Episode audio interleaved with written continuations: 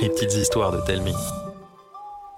Pour cette histoire, mélangez un lit, des ronflements, des pleurs, de la mauvaise humeur, et vous obtiendrez le monstre du lit. Je me suis réveillée en sursaut. Des ronflements s'échappaient de sous mon lit. Comme si un cochon de l'enfer y avait aménagé une tanière. Je me suis blottie sous ma couette, étouffant des sanglots pleins de morve. Les ronflements ont cessé. D'un coup, ma couette s'est soulevée. Un monstre arc-en-ciel et poilu me fixait contrarié.